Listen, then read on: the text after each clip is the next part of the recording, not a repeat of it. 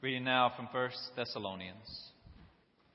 How can we thank God enough for you in return for all the joy that we feel before our God because of you? Night and day we pray most earnestly that we may see you face to face and restore whatever is lacking in your faith. Now may our God and Father Himself and our Lord Jesus direct our way to you and may the Lord make you increase and abound in love for one another and for all, just as we abound in love for you. And may He so strengthen your hearts in holiness that you may be blameless before our God and Father at the coming of our Lord Jesus with all His saints. The word of the Lord. Thanks be to God.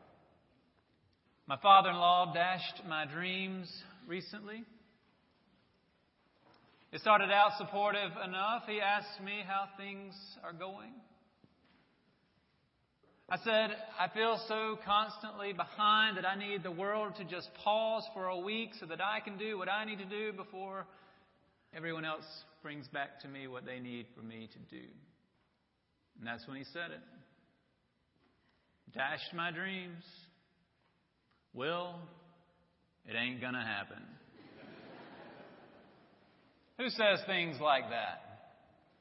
Only a father in law. One of my dreams is to have a neat office. One like the Reverend Tom Piadla once had. I used to walk into Tom's office and marvel at how only things on his desk were the computer and the book or the paper that he was working from. It seemed a little pathological, but also admirable.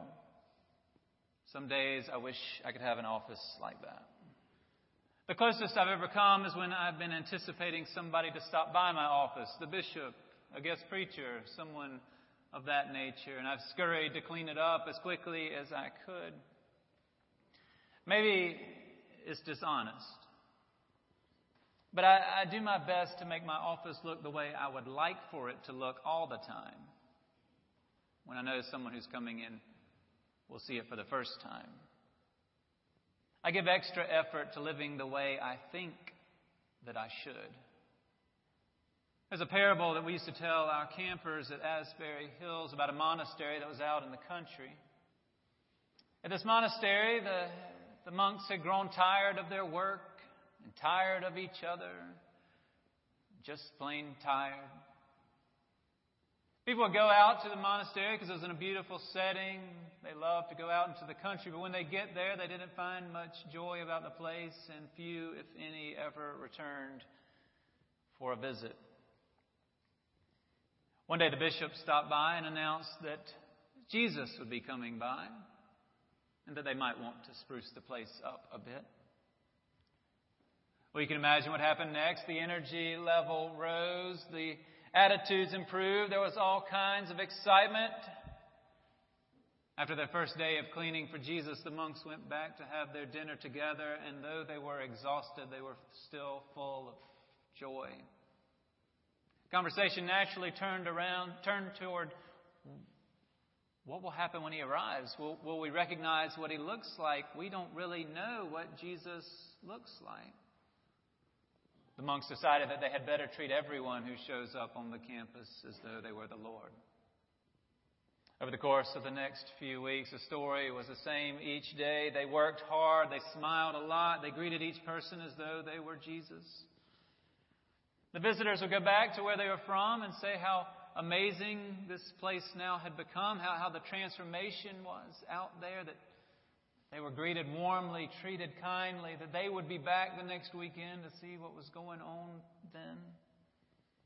Months later, the bishop returned to this formerly listless, dour, unkempt monastery to find that it had become energized and joyful and beautiful.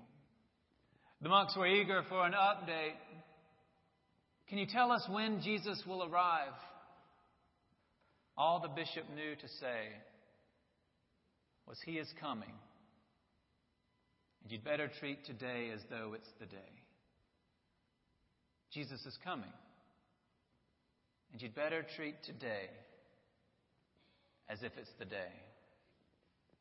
People respond differently to the news that Jesus is coming. For some, the news is frightening. It petrifies them. They are so afraid of being caught doing something wrong that they don't do anything at all. It's as if they've been given money to, to care for.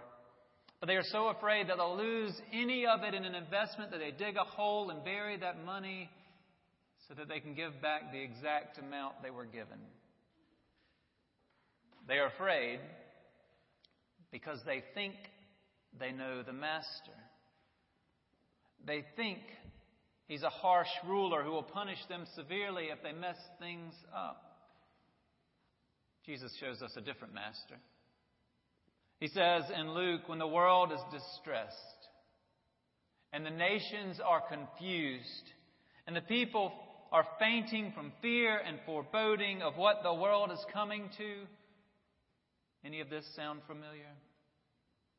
Stand up and raise your heads because your redemption is drawing near. Stand up. Raise your heads. These are not the instructions for the fearful. There's no hiding in ditches in what Jesus commands. Be alert, he says. Look about. Anticipate Jesus' arrival with eagerness and thanksgiving. That's how Jeremiah anticipated things. He was heartbroken over the destruction of Judah. His homeland, the center of his faith, Jerusalem, had been overtaken and destroyed. He was forced into exile, and others had been captured. Jeremiah believed that his people had brought this on themselves by disobeying God, that their plight was the result of God's judgment for their sin. But he also believed that God would not leave them cast out, overtaken, destroyed, and despairing. Jeremiah heard God say, The days are surely coming when I will cause a righteous branch to spring up from David, and Judah will be saved, and Jerusalem will live in safety. In other words, David's descendant will show up and redeem this world he will bring salvation to it. The wrong will be made right. In other words, God loves us enough to save us, to come to us and deliver us. Which makes me want to live in ways that honor His coming, rather than live in fear of what my life will be like if I don't. If you're an ends justify the means kind of person, you might think, what's the difference? Whatever motivates. If you clean your office because you're afraid of what happened if you don't, or if you clean your office as a way of honoring your guest, isn't the result the same? Your office gets cleaned? Maybe. But I don't think the change will last. I don't think we can sustain loving God if we're doing so because we're responding to God out of fear. At some point, fear becomes the dominant experience, and love becomes less and less part of the equation. Joy becomes harder to discern. Those monks did their minimal work in our parable. They did whatever was required of them because they feared what would happen if they did not. But their lack of inspiration was contagious. No one expected Jesus to be found at that monastery. Until they started to expect that Jesus might just show up. And then that became contagious. And people sensed that he was already there. Paul loved the Thessalonians. He saw in them genuine devotion, the potential to be mentors to other disciples. They filled him with joy. He longed to be with them. He knew that over time people's faith tends to decrease, and so he wanted to do what he could to shore theirs up. Paul prayed that the Thessalonians would grow in love for each other, in love for everyone, and that God, that God would strengthen their hearts in holiness so that they would be blameless when Jesus returns. What Paul did not say to the Thessalonians is you'd better work real hard until you love rightly and until you're blameless. What he did say was, May God do these things in you. May God do these things for you. May God make you to love rightly and to be blameless. Which both takes the pressure off of us and I think makes us want to respond. If this God loves us so much that He is willing to work on us, to grow love in us, to grow holiness from us. Maybe we can love God in return, not in fear for what will happen if we don't, but out of gratitude. Maybe we can be excited about His coming and what it will mean rather than dread it. Maybe, just maybe, the promise of His coming can be part of our salvation.